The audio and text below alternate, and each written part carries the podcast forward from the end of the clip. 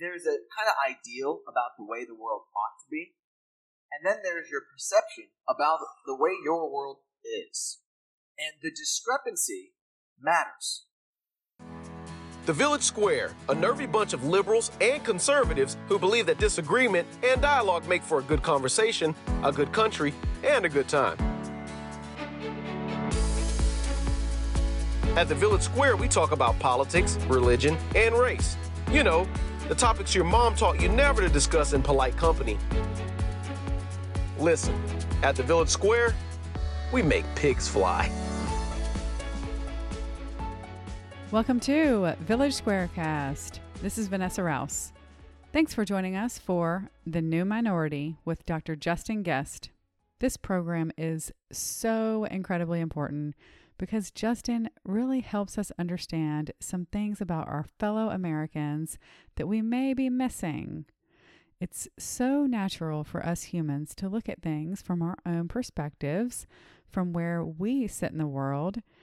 And I just think it's a gift to be able to learn from someone who has studied other populations and can help us connect some dots that many of us have been puzzled by.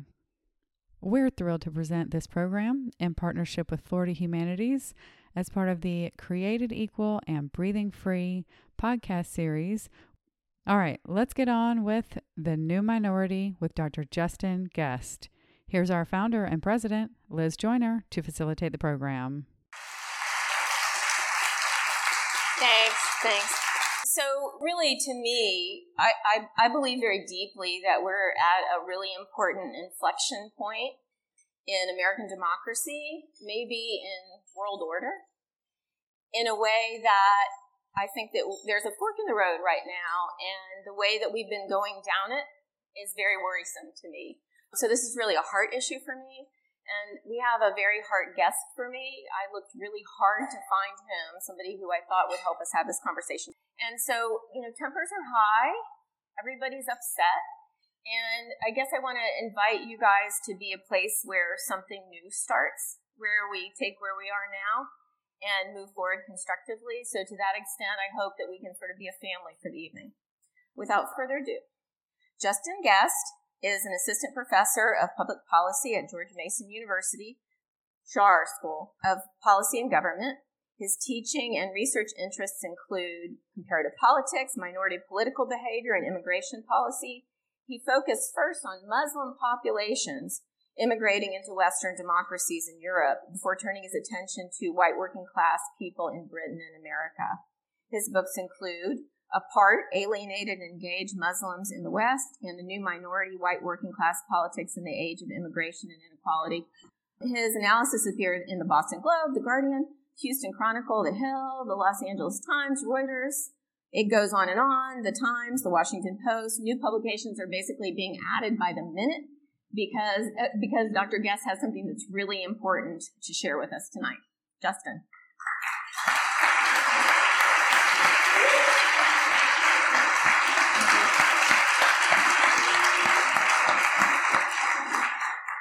All right. So, Justin, contextualize the slideshow that people have been looking at for the evening. Yeah, you know, that's such a great question. Let me just start, Liz, by, by thanking you and by thanking Village Square and by thanking you all and the various donors and contributors. In the course of being invited here, I'm very honored and flattered to be invited. I've learned a lot about this organization. And, you know, it makes me sad that there aren't more organizations like this one around our country in big cities, in small towns, in the Rust Belt, in the Desert West. It's this kind of social fabric, the tightening of that social fabric and the threads that I see really loosening up right now at a time when we really need it the most. And, you know, that's really the remedy for the polarization and the atomization that we're up against, I think, in American society. And so, you know, the more you guys can do to support organizations like this, the merrier. And I'm certainly happy to do my part as well. So thank you for being here. And thank you very much again for inviting me, Liz. So to answer your question, the images that you're looking at right now are from Youngstown, Ohio. But another half of these images are from Barking and Dagenham, which is the east of the east end of London. It's called East London. These are images from a city that was once a mecca for the manufacturing era. Youngstown, Ohio was basically a Silicon Valley of the manufacturing age. People from everywhere, every corner of the earth came to Youngstown because it had these factories pumping and percolating soot into the air. And Youngstowners, for their part, as long as you saw that black smoke coming out of those factories, 24 hours a day, seven days a week, working three shifts, you knew times were good. In the summer, the really any time of the year, but especially in the summer, the air would glisten from the shine of graphite in the air. And it would settle onto people's windshields and their patios, and they'd wipe it and they'd look at each other and say, Pater, Pater, because times were good. You got a good job that was a middle class salary, uh, nine to five. It was stable. You weren't going to lose it, and if you did lose it, you knew you could get another one the next day. And it was enough to support a family, often without having your spouse work as well. You know, these factories were like part of that community fabric. They were sort of like the village square for those days, right? Because they provided support for newsletters and picnics and events like this where you gather people together. They allowed for a community to feel more organized and together. And one day, on September 19th, 1977, 40 years ago, the first factory in Youngstown, Ohio, where they built steel, shut all of a sudden on a Monday. It's called Black Monday. And when it shut, without any notice, there were no jobs to get the next day, as used to be the case, because it started a series of closures, one after the next, until every major steel mill in that city basically shut down within five years. 55,000 jobs gone in a five year period. That's not just a collapse, that's a catastrophe in a city, you know, that had 170,000 people there, 55,000 jobs is enormous. And there was a string of events that took place after that in the intimate lives of people. Domestic abuse rates went up, divorces started to skyrocket, suicides rose very steadily, and eventually Youngstown, Ohio, this now dilapidated steel town, became the murder capital of the United States of America.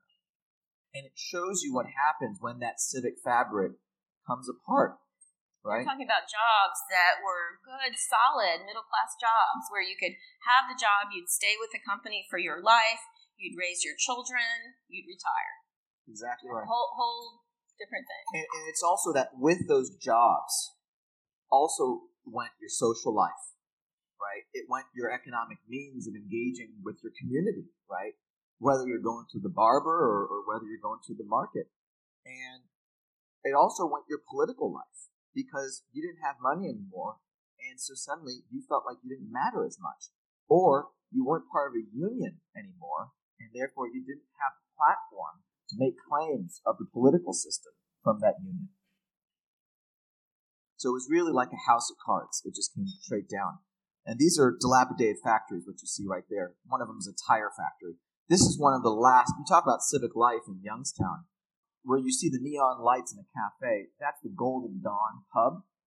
And the Golden Dawn is one is, is maybe the most treasured institution in Youngstown because it's one of the last few hangouts for working class people in Youngstown. The rest of them have all closed up because they can't get the business. And so these kinds of pubs were those hubs of community life for so many people. And, and sure enough, you know, they're not there anymore. So you call them post-traumatic cities. I call them post-traumatic cities. They have they have endured trauma, uh, an apocalypse in many ways. And one of the observations that you made in the book that really has importance to me is that you observe that at a national level, what we see is the politics that come out of post traumatic cities without understanding what's going on in post traumatic cities. That it's hard to contextualize unless you know what's happening. Yeah, I think these things are so easy to judge from afar, you know, and and context matters so much. But more than more than just judgment, I think that we start to lose scope of the humanity at the center of these crises. And, you know, when we talk about a, a city collapsing in this apocalyptic way like Youngstown has, and by the way, like many other post traumatic cities have around the United States, not just the Rust Belt either. You know, there are cotton towns in the South, you know, rubber towns elsewhere in the North, a lot of factory cities, factory towns. When you have one of these great collapses and great catastrophes, there are thousands of mini catastrophes happening in the living rooms of the homes that you just drive right on by or see when you're flying over. And I think that it's important that we humanize these crises in order to really understand what's going on in people's lives. You know, we talk about 1977, Liz. For many people, that was when the Great Recession started. It wasn't 2007. For folks in the Rust Belt, who really were the swing voters that everyone talks about, their crisis, their economic crisis, has been going on for the last 40 years. So when we talk about, oh, the global recession, it was a big deal. Yeah, it was a big deal.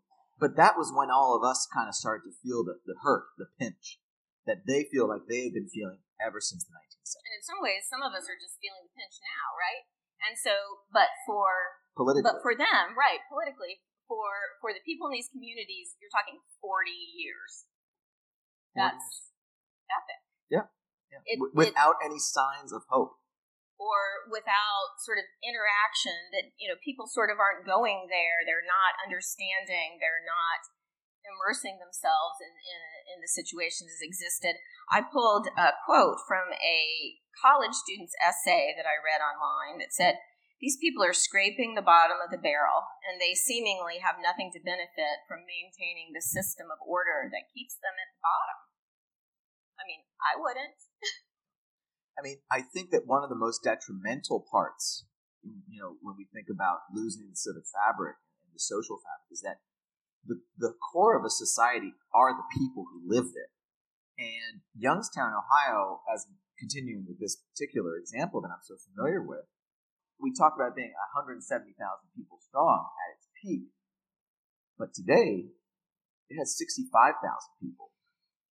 They've lost two thirds of their population, right? It is a shell of what it used to be. And it's not just because the mills shut, the factories closed, and houses have been burnt down. We can talk about houses being burnt down later.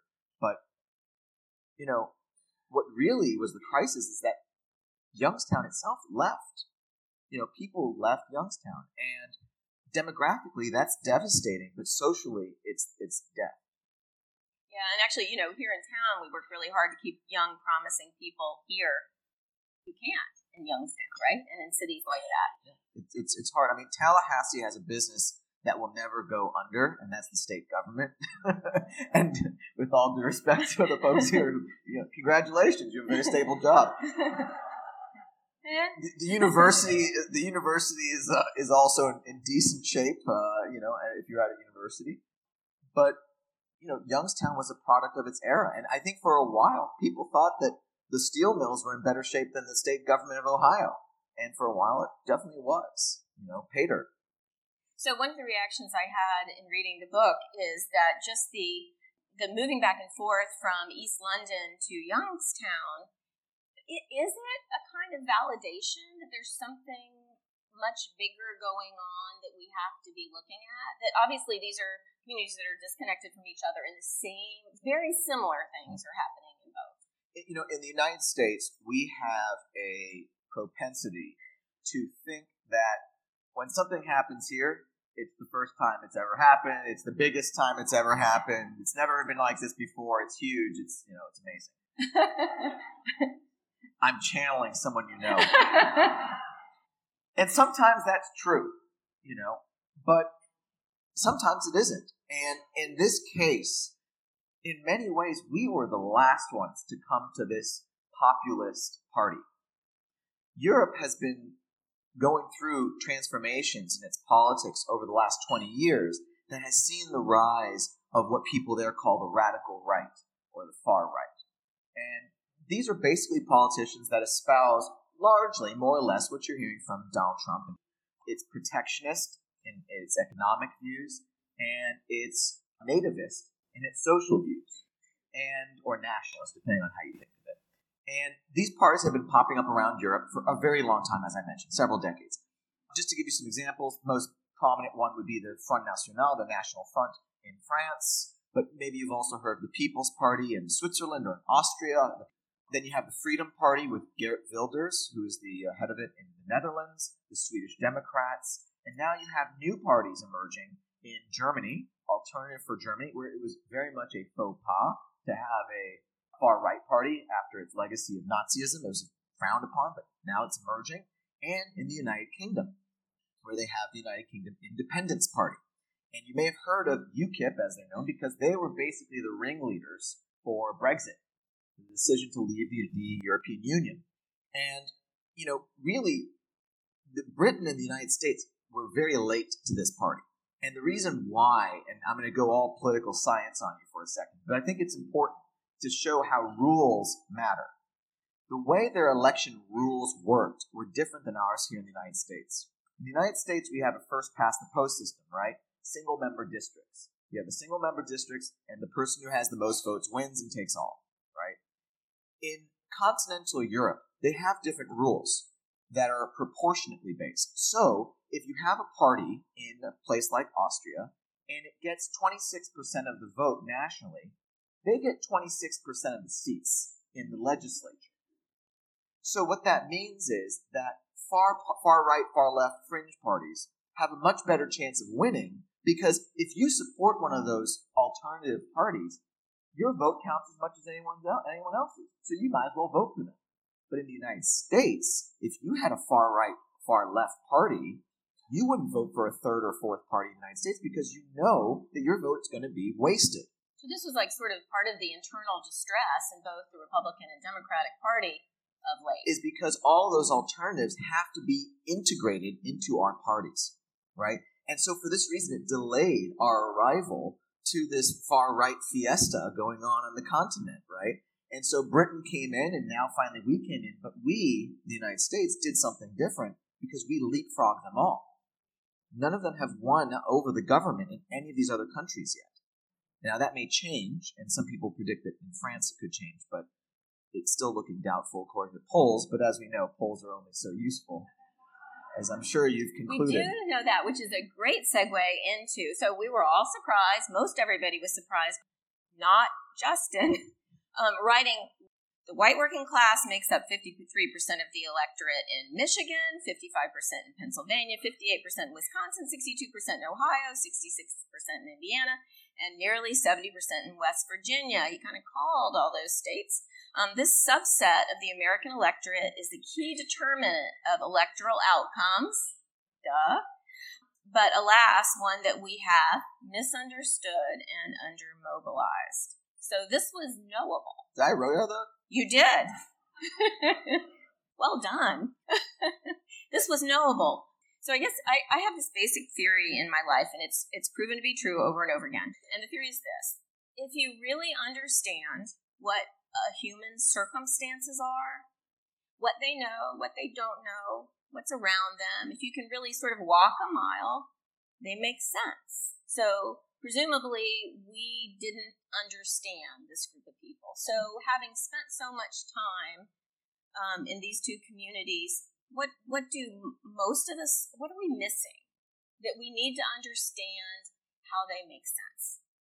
So, I think there's two things we need to know and they're at different levels. So forgive me because I'm thinking because this is all unscripted, so I don't, I don't know what. Yeah, he, I tried to get him to give me some questions. He didn't. No. He likes it this way. I like it this way. It's much more interesting. So when I pause, it's because I'm actually thinking.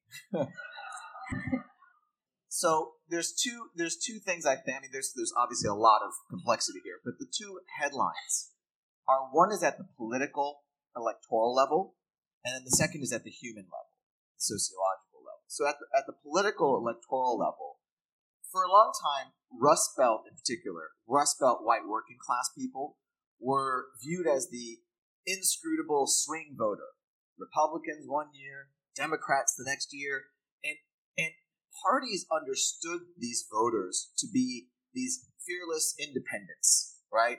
It's like, you know, you never know what they're going to go for this year or next year, and they kind of go from party to party, and, you know, we have to win them over, but Not quite sure how. And the reason why we're not quite sure how is because the parties had issues with white working class people. Republicans, for their part, were okay with the nativism and the nationalism among white working class people, but they weren't okay with the protectionist economics. Democrats were cool with the protectionist economics, but they weren't okay with that nativism and nationalism because it complicates their party coalitions, right? So they refused to directly engage with white working class people, and so they swayed. But the reason that they swayed was not because they were fiercely independent. It was because they couldn't find a single party that actually cared about them. They couldn't find a party that wanted to be and actually was representing their voice. So when they moved to Barack Obama, and many white working class people in the Rust Belt did vote for, uh, for President Obama in 2008 and in 2012, it was because they were fed up with the Bush administration, who they supported and made promises, and they weren't kept. And when they supported Donald Trump after supporting Barack Obama, and Youngstown, Ohio, by the way, Mahoning County, had a 20 point swing from across four years. Okay? When they did that, it was because they didn't think that Barack Obama's recovery was in their interests. And they didn't feel like he represented their voice either. And finally, you have Donald Trump, improbably, this Manhattan real estate mogul millionaire with gold plated everything, and his beauty queen wife somehow could be their voice. It's because he was the only person who wanted to be their voice. He was the only person that actually sought their vote directly, purposefully, deliberately, and meaningfully from their perspective. So it didn't matter if he wasn't white working class himself. He was the first politician in generations to actually care. First time for 40 years somebody's even paid attention, even heard. And made them feel powerful again. Right? So when Donald Trump says, make America great again, right? And we can talk about that slogan more if you want to later, so note that down. But it was about making white working class people in many cases feel great again. You know, the second phenomenon that I wanted to underscore at the human level, at, at the sociological level, is that, and here we're going to get into race, because I'm sure we'll eventually talk about race, so we might as well, hey, let's just jump right into the deep end. That's what we do here. That's good. So, for many white working class people, they have felt marginalized in many cases because of their race. They believe that they are now on the back end of the civil rights movement. They think that they are the civil rights case, that they are subject to outnumbering, that they are subject to feeling external from government and power, and that they are being discriminated against because they are white and because they are poor. Okay? Don't kill the messenger in case this unnerves you. But it's important that you hear it because I think many of you probably have never heard this before, and that's why it sounds so crazy. But it's also the reason why I called my book The New Minority. My subjects feel like minorities in countries they used to define. And so, what's so contentious about the element of race is that for many people who did not support Donald Trump, the idea that white people are somehow disadvantaged after the legacy of systematic oppression, structural disadvantage, that is dangling around our country's necks at all times is impossible to even conceive in that context. But if you were to speak with my subjects and you say to them, white working class people, don't you get it? You, you benefit from those invisible wages of whiteness, the white privilege that just comes because of your skin tone in this country. There are benefits that you're paid more in your jobs, you are taken more seriously. You are not subject to housing discrimination or employer discrimination or casual discrimination, social discrimination. My subjects would say back, look at my life. I am one unexpected medical bill, one car accident, from that trailer park, from not being able to feed my kids. What privilege are you talking about? What are these wages of whiteness that you're, what wages have I been paid in my life? And so, whether we find what they say to be preposterous, it is human and it is real for them. And that greater context of oppression and slavery and legacies of structural disadvantage are irrelevant to their living room. One of the things that surprised me in reading your book that I realized I think was just an assumption that I made. So, you know, when we talk all the time about how social media, the way that we communicate with each other, has sort of put us in our own little silos and really created kind of a sense of it's it's vaporizing the civic glue. That's why this organization exists to have some civic glue. I think I thought of that as a big city problem. I think that my bias was that you've got these communities who are having these challenges, but they have each other. That the that the civic glue is strong there. But but what you described is that you've got communities that church attendance is way down, marriage is falling apart, that there isn't any and, and in fact you really describe sort of a sense of kind of uh, distrust that really infiltrated these communities. Talk more about that.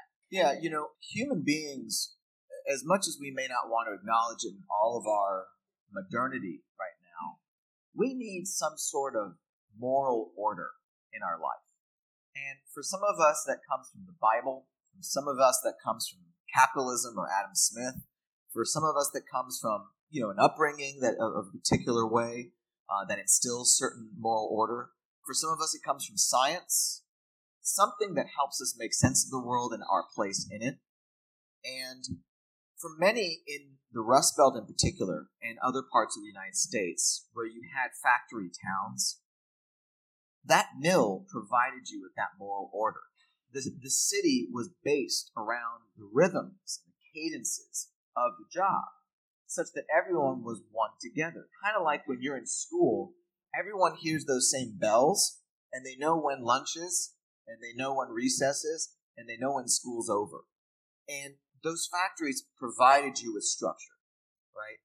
And not only did they provide you a structure in the workplace and things associated with it, but they also created the need, because they were so stable, they created a, a, a market for political organization to fill political vacuums, right? So unions were so important because not only were they the source of political life, but they were also the source of social life.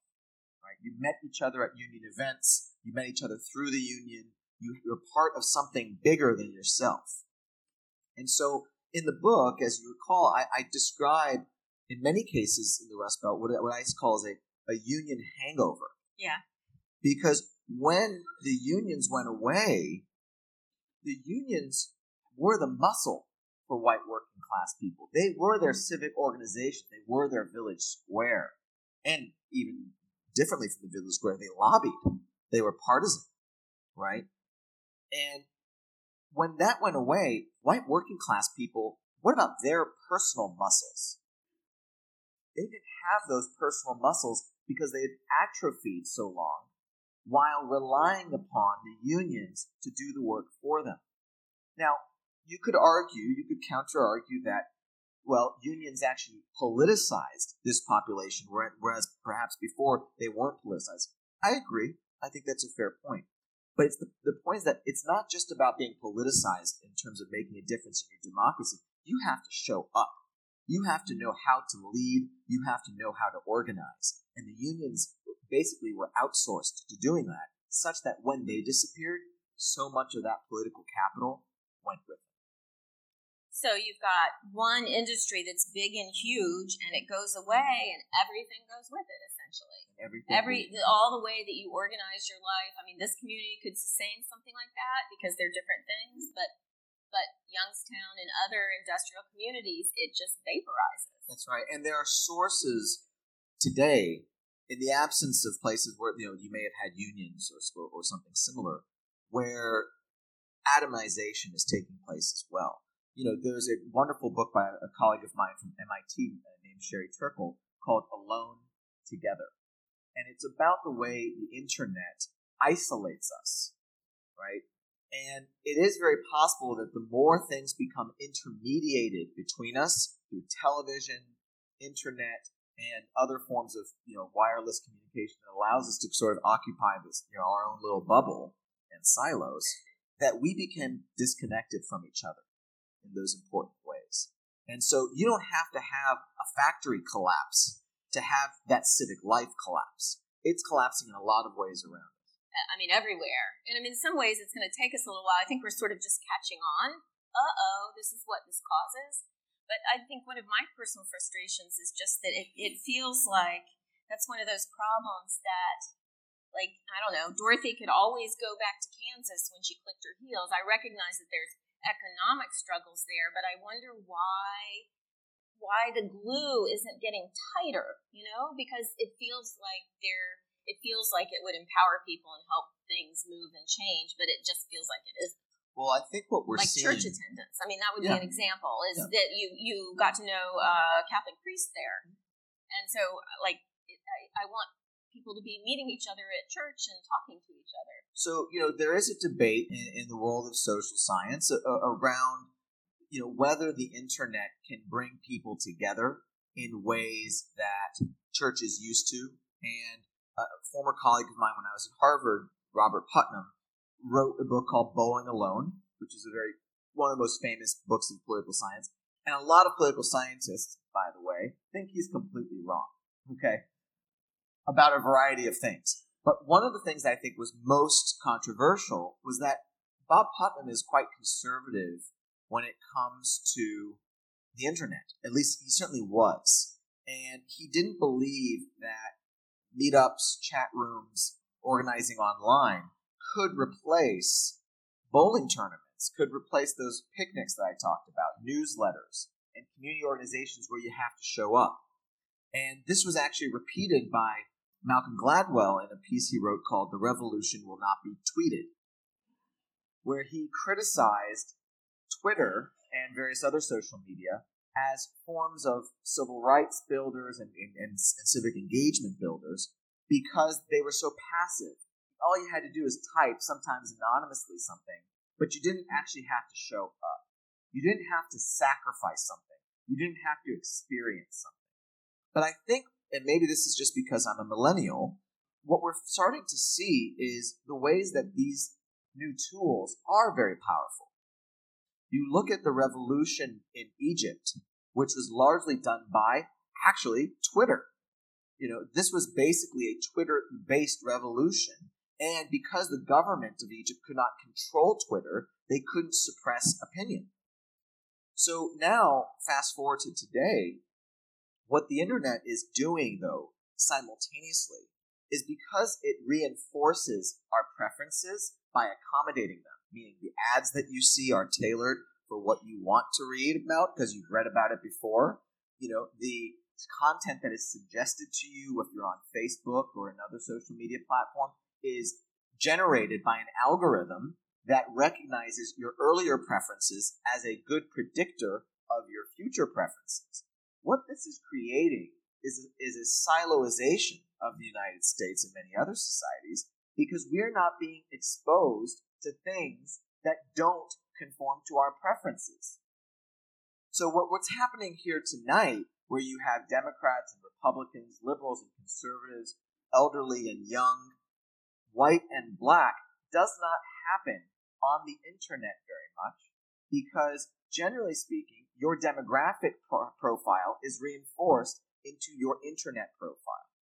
And so it leads all of us to exist in these echo chambers. So while that may unite us in some small way, it is divorcing us and segregating us and sorting us from our fellow citizens. Yeah, and we're spending less time with with this kind of group in our own communities and our own lives. And hearing things that we disagree with.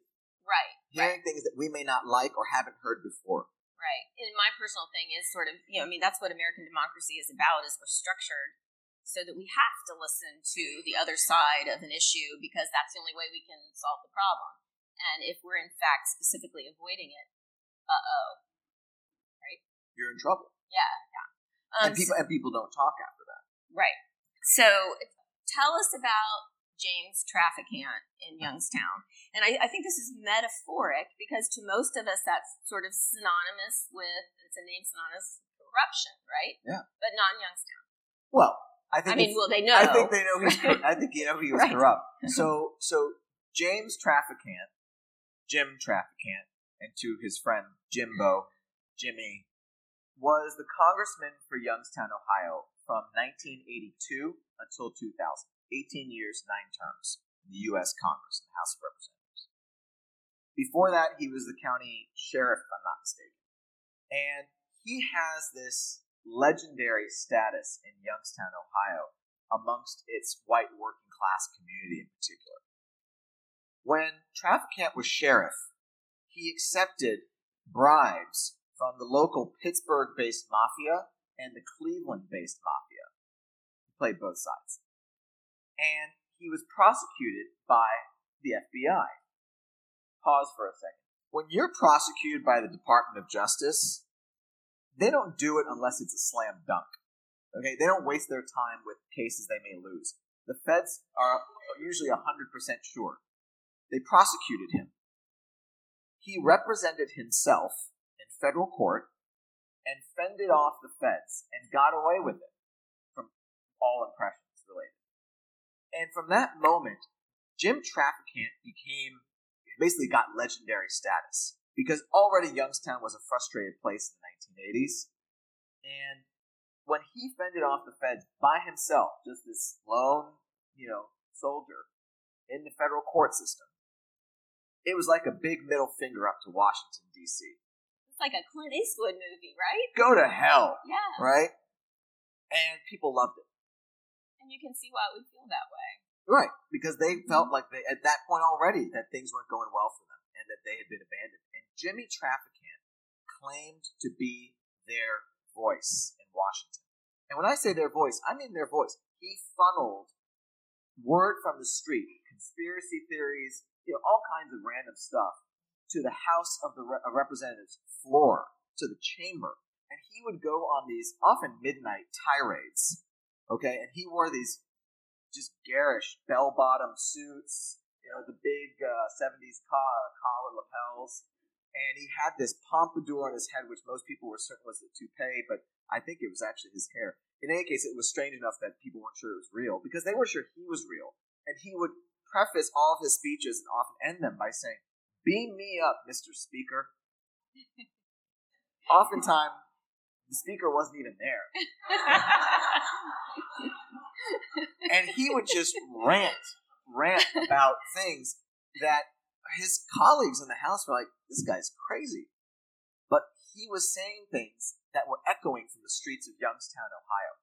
We haven't been paying attention for a long time. yeah. Well, when it's on C-SPAN three at midnight, you know, you may be doing other things like sleeping. You know? But so Jim Traficant served as congressman for that district, for the Mahoning County in Ohio, for 18 years. Only until 2000, when he basically had to leave office because he was imprisoned on corruption charges.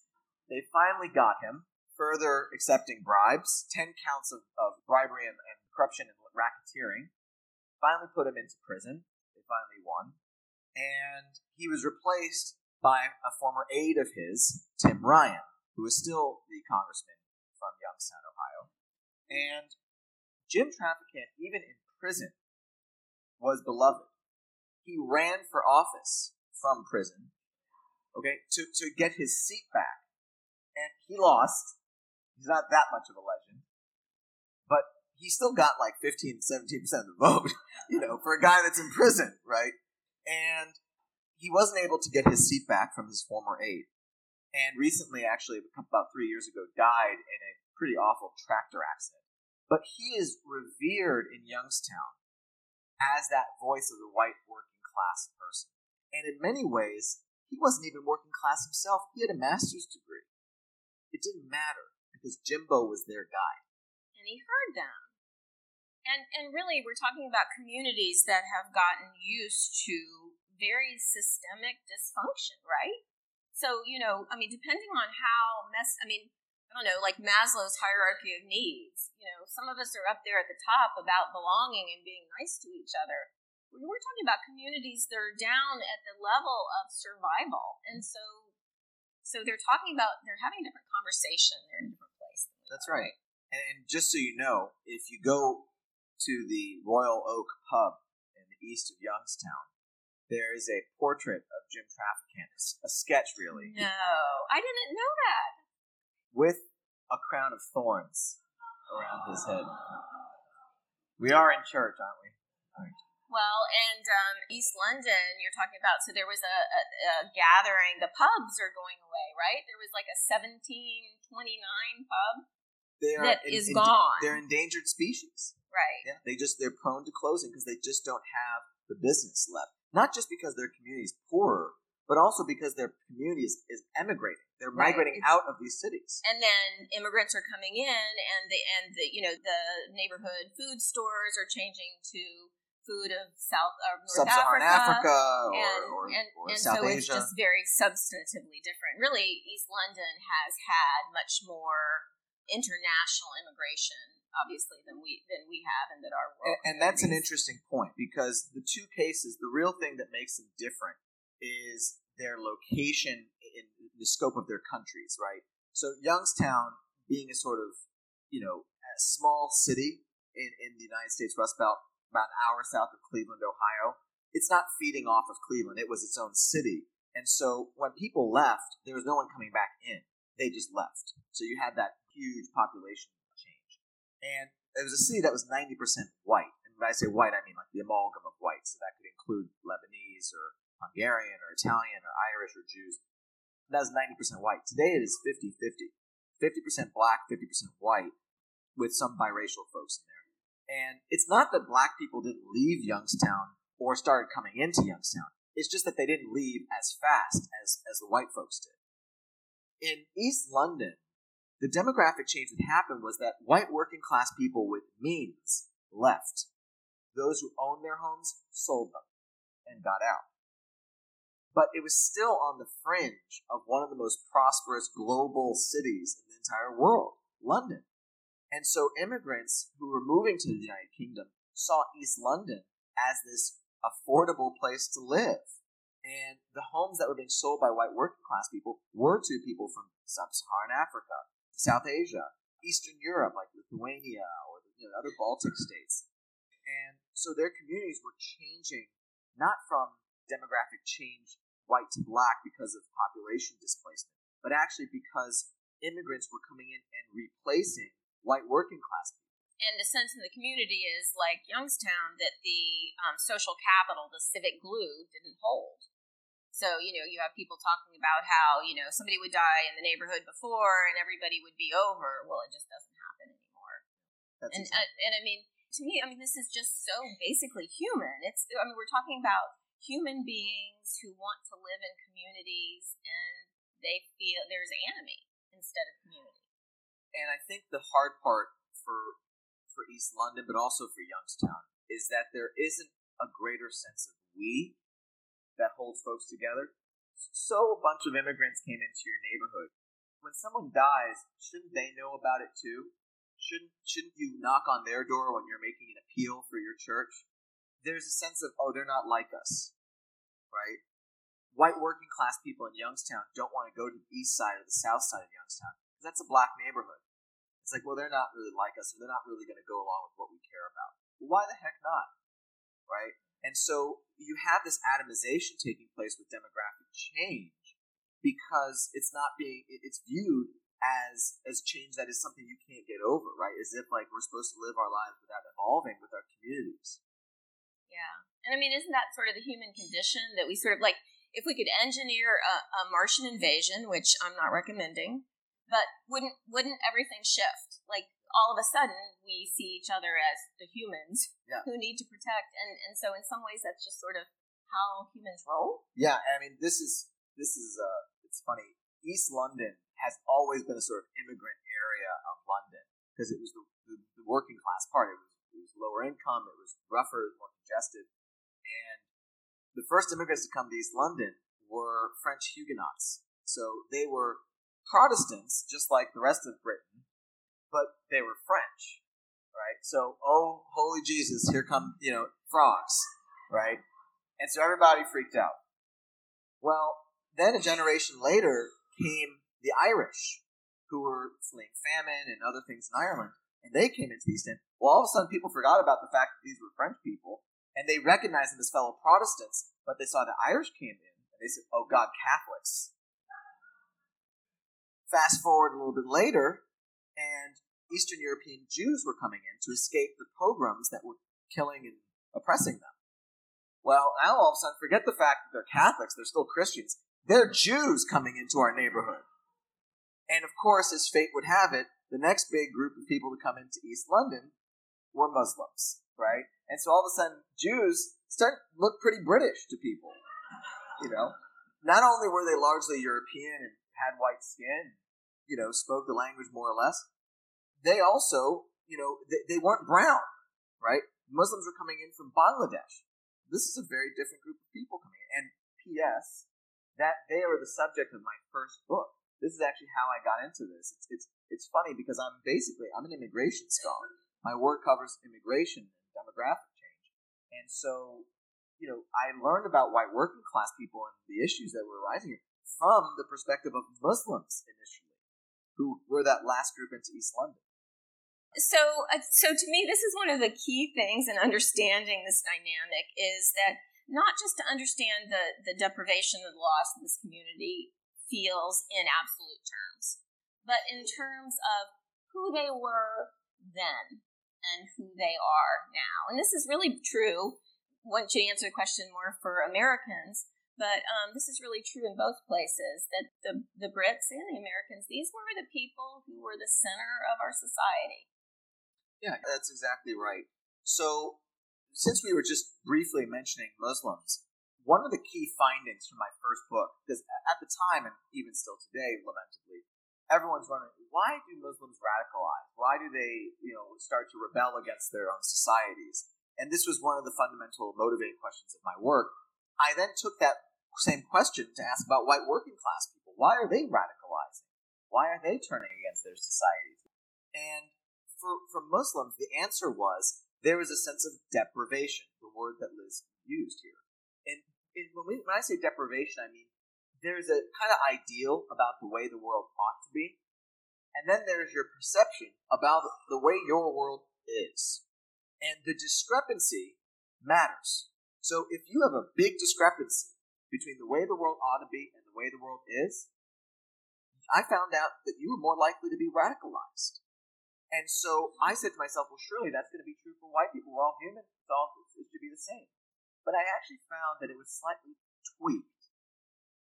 What I found in the field with white working class folks is that they were far more likely to support far right parties and candidates. Not when there is a big discrepancy between the way the world is and the way the world ought to be, but rather when there is a big discrepancy between the way the world is and the way the world was. And so the nature of white working class people's deprivation is nostalgic. They used to be on top economically, socially, politically. They're not on top anymore. Mean, they were the heart of our country. That's who we thought of when we thought of America, right? We thought thinking of them as the backbone, the industrial backbone, the heart and soul, right? And there was this sense that they really were, and it was validated with political power, with social dominance, you know, with decent paying jobs, politicians who cared about them. And, you know, for a steady period of time, they feel like that's no longer the case. And, and, and I guess this is a perfect moment to come back to make America great again, okay? Because that slogan, because it was make America great again, what does that again say? It says it used to be really great. And today, it ain't so great anymore. And that is what fundamentally resonated with Donald Trump's white working class supporters is that they look back into the past and see greatness. And they haven't tasted that in a very long time. And I will add that their perceptions of the past are rather uncomplicated. They're rather simplistic. They are uncomplicated by the legacies of oppression that we talked about, right? They're uncomplicated by the grinding nature of manufacturing work, the injunctions against working class unions. They're uncomplicated by all those complexities and the social ills that came from America's history that we have largely overcome with a variety of social movements since the 1960s.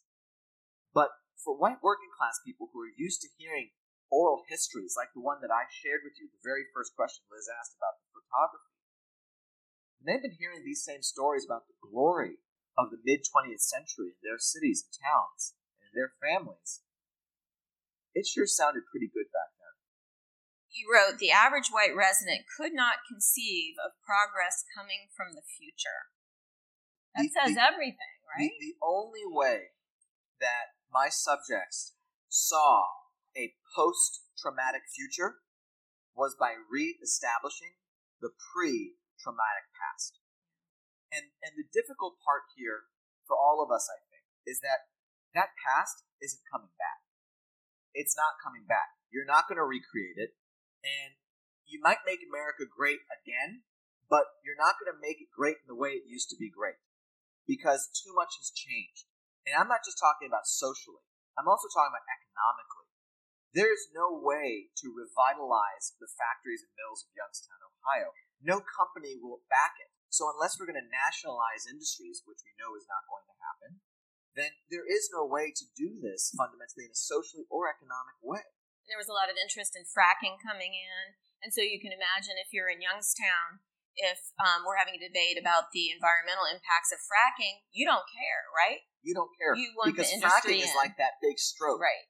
Right? Fracking is like, you know, that's like the, the, the descendant of, of, the new industry. And that's the way they see their future being rescued is through some big, big company One big in. swoop. They can't right. see it as something that you build organically as yeah. a community. It can only be the return of that because signature industry.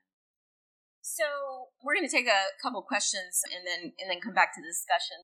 Um, okay, so another way to perhaps view Jim Traficant is not so much that he heard his people, but that instead he was feeding their worst fears and used them for his own personal gain. As a matter of leadership, Where's the line between speaking up for marginalized people and stoking their fears in, in order to be able to use them for your own personal gain?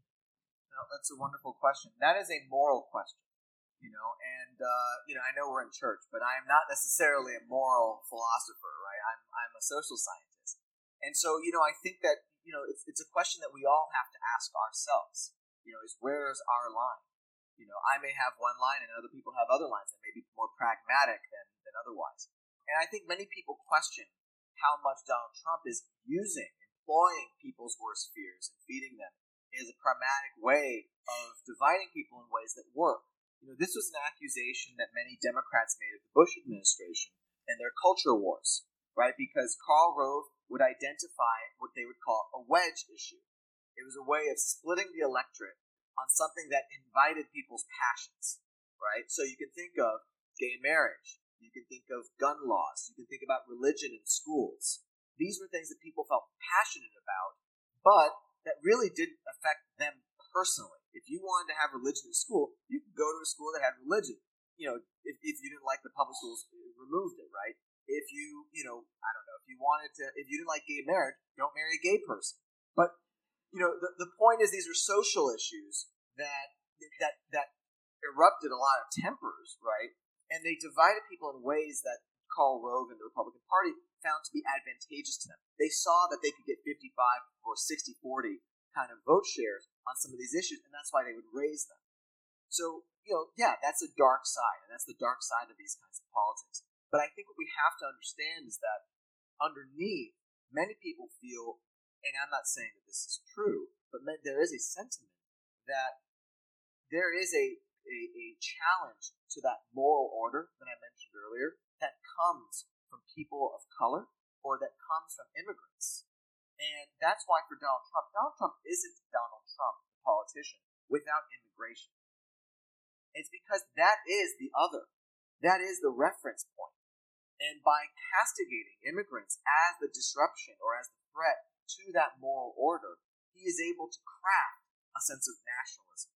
And, and when I say crafting, I mean you're crafting in the negative space. Because what is America?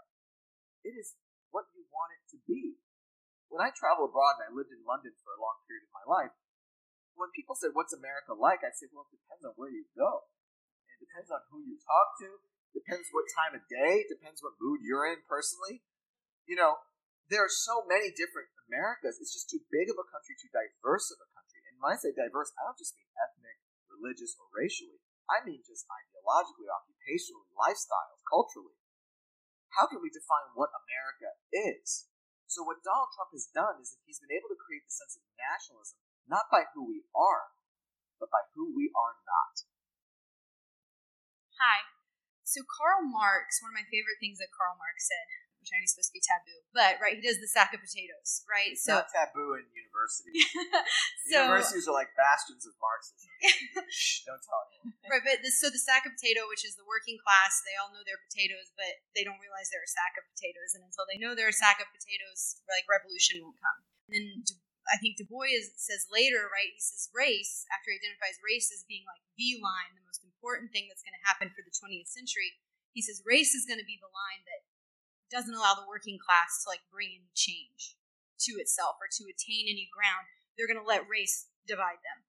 And you talked a little bit about race within these communities, right? Because these communities a lot of times are relatively diverse, but they have their own understanding about whatever it is. And so I wonder if it's fair if you would say that it's fair, or what your reaction is to the idea of like, for those of us that sit maybe on the outside of that and don't live in those communities and are trying to understand, to think about, we understand systematic racism, right? And we talk a lot about systematic racism and what that looks like in the 21st century, but almost like coexisting systems, if that makes sense. So race is allowing like our perspective on these issues of class to be tainted because we see race first. Does that make sense? So Absolutely. we either have coexisting systems or like overlapping systems that like maybe those of us in more affluent areas need to come to terms with in the future. Oh, sorry, sorry. I didn't hear. She said repeat the que- repeat the question. I'm sorry. There's a lot of words. How about this? I bet that by listening to my answer, you'll figure out what the question was. Because I will That's consolidate that that as they say, Kaylee, can you put your question into the form of a question? Right. but I understand the question. The question is how race can divide working class constituencies, basically. And it's something I thought about a lot, and Marx is actually precisely the person that I, I used to, to explore this. So, for those of you who, who kindly bought the book earlier, you can turn to the very beginning of chapter 5. And there's a quote from Karl Marx there.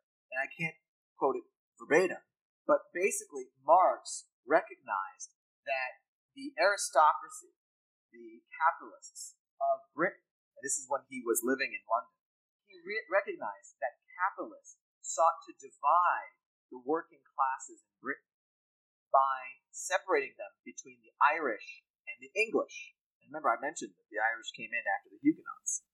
And they did so in order to disrupt their solidarity, to distract them by their national and ethnic and religious differences, so that they were uh, unable to focus on their economic interests that they shared.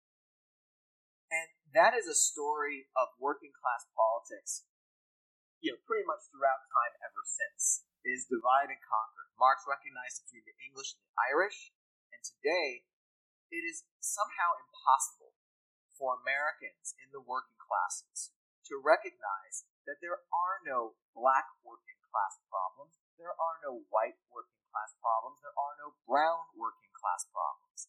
There are problems. Debt, student debt, foreclosures, they do not discriminate by the color of your skin. These kinds of issues, the, inex- the inaccessibility of health care, of affordable health care, does not discriminate. You don't get a discount for being white, black, or brown.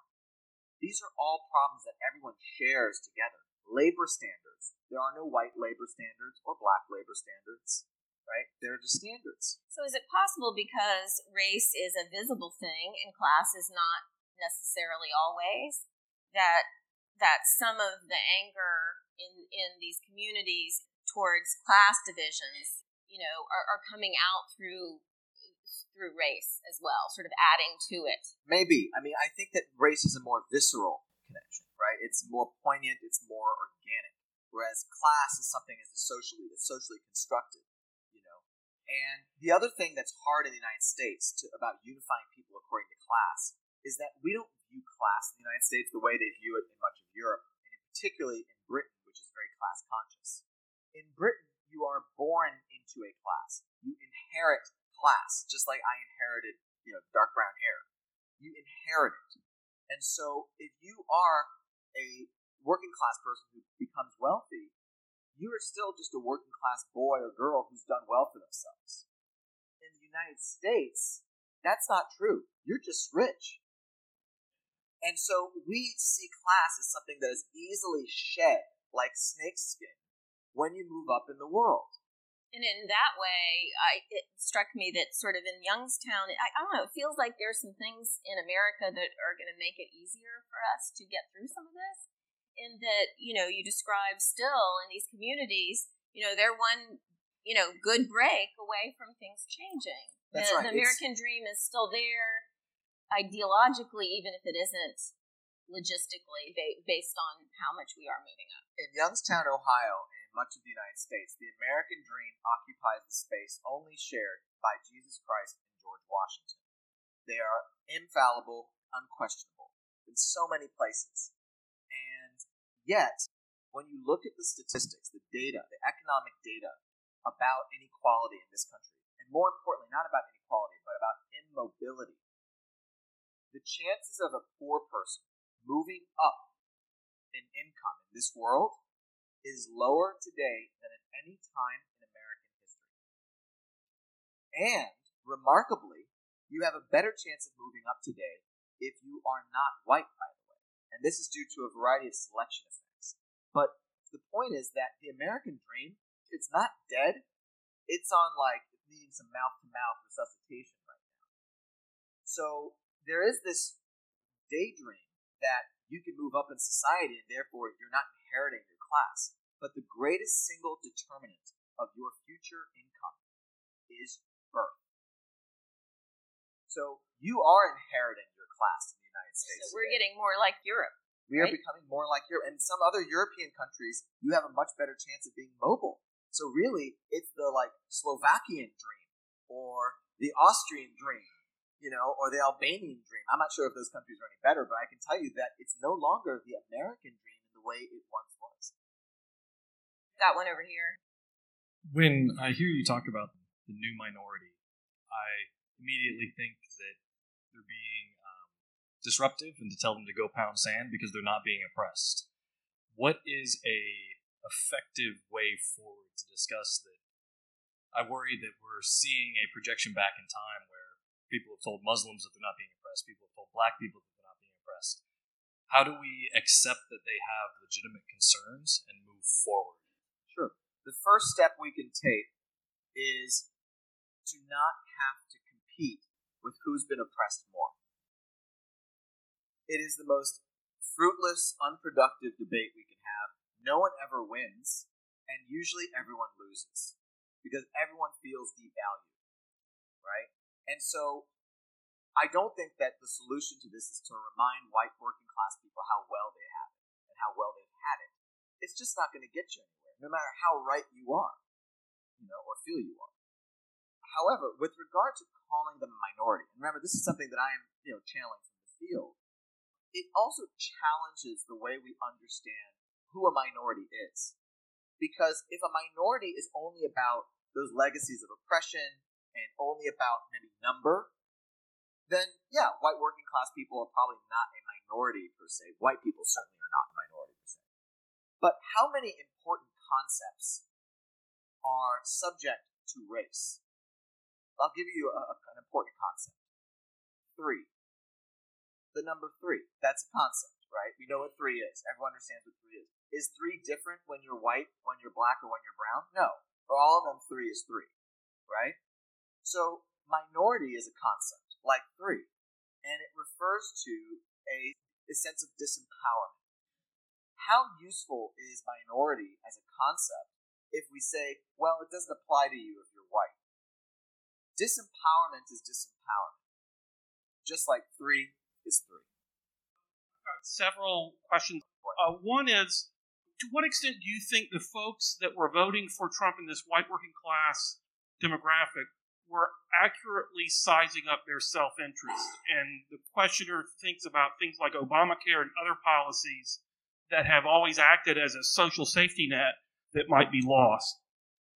I'll start with the idea that white working class people vote against their interests, okay? Because this is something that I'm on a bit of a crusade about. So, white working class people did not vote in their rational economic interests. And that is usually the way we think of rational interest, because that's the way you think. You think that rationality is economic rationality, right? I weigh costs and benefits, and I make a decision. But there are other interests that come into play when people are voting. And white working class people, rest assured, voted in their interests. They voted in their cultural interests. Okay? And so the next response from many of my liberal or Democratic friends is, well, that is really selfish because they allowed their cultural interests to, you know, overwhelm uh, their economic interests. And there is something that they say particularly about people who were well off and voted for Trump, right? Well, what does it say about them? Those are people who voted for Trump out of their economic interests and set aside their cultural interests. But we don't say to them, why didn't you vote for your cultural interests? Right? We don't tell rich Trump voters, shame on you for not, for not letting your cultural interests win. But we do tell poor Trump voters, shame on you for not letting your economic interests win. There is a hypocrisy in that, right? And there's also a misunderstanding about what interests are. Someone else wants to hear you talk, I think, about trade and the, the Chinese dream and how so much of the wealth of this country has been outsourced to places far away and how that fits into this whole equation. Trade I will leave that to the president to discuss because I don't, I, you know, aside from, I, I can tell you that trade is the thorniest issue only because the parties are split. Because Republicans have enough populists there right now, or people scared of populists with pitchforks, that they want to appeal to them. And Democrats have that old hardcore leftists that are protectionists. And so they're really split by trade right now in the same way they're split by immigration. So we are depressingly short on time, so let's uh, go fast. Um, we've got a question here, and then we'll get to you. We have had another speaker here, Hedrick Smith, and among the things he said is that in the 1950s, for instance, General Motors CEO made 30 times what the factory line worker made. Now, the CEO makes 300 times what the factory line worker makes. why isn't the same kind of negative reaction to those corporate CEOs at the top rather than directed at those who are, for all intents and purposes, at the same level they are or lower? It goes back to this conception of the American dream about that mobility, that fluidity. Is that one day maybe you'll be that CEO, and so I'm not going to hate on rich people, right? And the other factor I think we can't underestimate is that it hasn't become a salient political issue because our politicians aren't making it a salient political issue. That CEO is donating probably to both parties. And until campaign finance becomes changed and becomes fairer, where you really do have one person, one vote, and if folks haven't read The USA is Lesterland, if I can make a plug for that book, it's by Harvard Law professor Larry Lessig. It's a brilliant book about campaign finance. And it just shows just how corrupted, not corrupt, corrupted the American political system is by money. And so that can't be underestimated. Also, there's a woman in red behind you who is very fervent and wanting to get the question. and she's been and she's been very patient, so let's throw that into the batch. All right, so Okay. I like the notion of looking at the white uh, working class as a minority in that it has this angst between what is and what had been. However, what had been and what seems to be most attractive is that Wilbur Cash proto Dorian bond activity, where people are identifying over whiteness. But these white working class people back in the again days, for the most part, were just what I call serving sentry duty on the color line. They were they were doing what? Serving sentry duty on the color line. Mm-hmm. That's their job. They lost their job when that mill left. And I'm from Pittsburgh, but they reinvented themselves. Yes. Young, and, but Youngstown and these other cities all around didn't. You know, when they lost that job that they had back when America was great, I, I guess I'm what I'm saying is that for minorities in this country, the pursuit of happiness has been curtailed. There are no paths to happiness. The pursuit is not allowed white working class don't have that problem. That's where I, that's where I'm struggling because if if you're going to stay in a town for 40 years and sit there and think that this stuff is going to come back, that's that's a, they would rather go back to the sentry duty than reinvent themselves. And that's where I'm having a struggle with the, the notion of them being a minority because their path is not blocked. No. So, so I think that's a great point, and, and this and this returns right in, in, in the sense that minoritization is subjective, right? And, and I don't. It's not something we can compete about, right? You know, if if we say, you know, to white working class people in Youngstown, well, you didn't have it this hard, and we remind them that on those assembly lines, there was a stratification according to race and ethnicity, right? The folks in the furnace area of the steel mills were black. The folks in the second worst job were Italian. The third worst job were Jews. And then you worked your way up to whatever ethnic hierarchy they concocted, right? It's not that the, you know it, it's just that the, the vision of the past is simplified, right? But my point is that I think from a rhetorical perspective, from a political perspective, it, it isn't really worth our breath to challenge white working class people on the sense of vulnerability that they feel today. Rather, we need to understand it, but demonstrate that we are all vulnerable in similar ways, and that there is a lot more between us that we share than that's different this, particularly from a political perspective, amongst working class folks. I don't think the white working class wants to admit the similarity. Because no, you see, they that, absolutely don't. They have to release that whiteness. Absolutely don't. And let me just take a more critical race perspective here. There are arguments out there, historical arguments, that the white working class differentiated themselves, despite being in a rather terrible situation otherwise, um, that their number one concern was to not be associated with black people historically. And that slavery, the removal of slavery, was the one last bastion of Jim Crow that actually separated whites from blacks, poor whites from poor blacks. Now, what's the difference, right? And it is that kind of coming to reality moment where you say, what is different between me? Aren't I just as low on this totem pole that I think is so unnerving to many white working class people that their status in society is no different than a black person when there was some solace in their minds that came with a moral order and a social hierarchy that subordinated people of color. All right, so uh, probably last, Steve, you have the. Um... So I got a, I got a, what's it like to be you question, especially in your role as a, a, bridge that you're playing now as a, as a researcher that's that's um, functioning as a bridge, especially for those of us that also like to be bridges in our community. I mean, you are a researcher who specializes in representing misunderstood populations that scare people. And then you have to take your understanding and you come back and you translate that and interpret that um, with compassion and dignity to your own people, to see your own tribe. I just wonder if that's tricky for you. I mean, we're in a time where even any openness to the other can get you garner immediate suspicion. I'm just wondering what that's like for you to play that. And you have to go fast.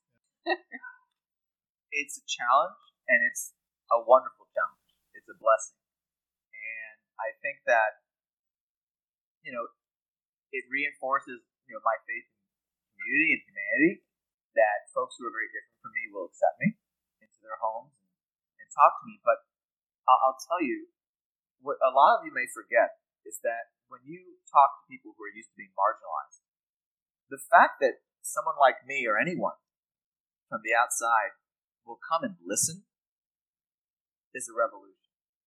You know, we have to listen. And, you know, my great grandfather, who, uh, who lived up the road from here, actually, in Fitzgerald, Georgia, I think I flew over it coming over here, used to say that the sign of an intelligent person is that they listen very well. And I would tweak that even further. I would say that that can be the greatest blessing or good deed you do for someone is to actually hear them. Because listening quietly validates what people say. And I think that for so many white working class people, they have felt invalidated. And that is the source of this great tension. And they yearn for the time when they can matter. And I think a lot of them opened up to me in the way that they have because I actually listened. And so I, you know, I'll, I'll end the story. When I was presenting the book up at uh, Cornell University in Ithaca, New York, a student, a freshman, approached me after the session, and he was a Chinese American student from New Jersey, and he said to me, Professor Gest, this was, you know, really eye opening. I didn't realize these people existed. and he said, Can I just ask some advice? I said, Sure, of course. He says, How can I learn more about them? Like, what do I need to like do and read, you know, to learn about them? And I said, You need to go and meet them. That's how you can learn about them. And I think that's something that all of us can do is to go and meet folks who we otherwise are intimidated by, fear, disagree with, to provoke that dialogue. Thank you guys for coming. Thank you so much. It was spectacular.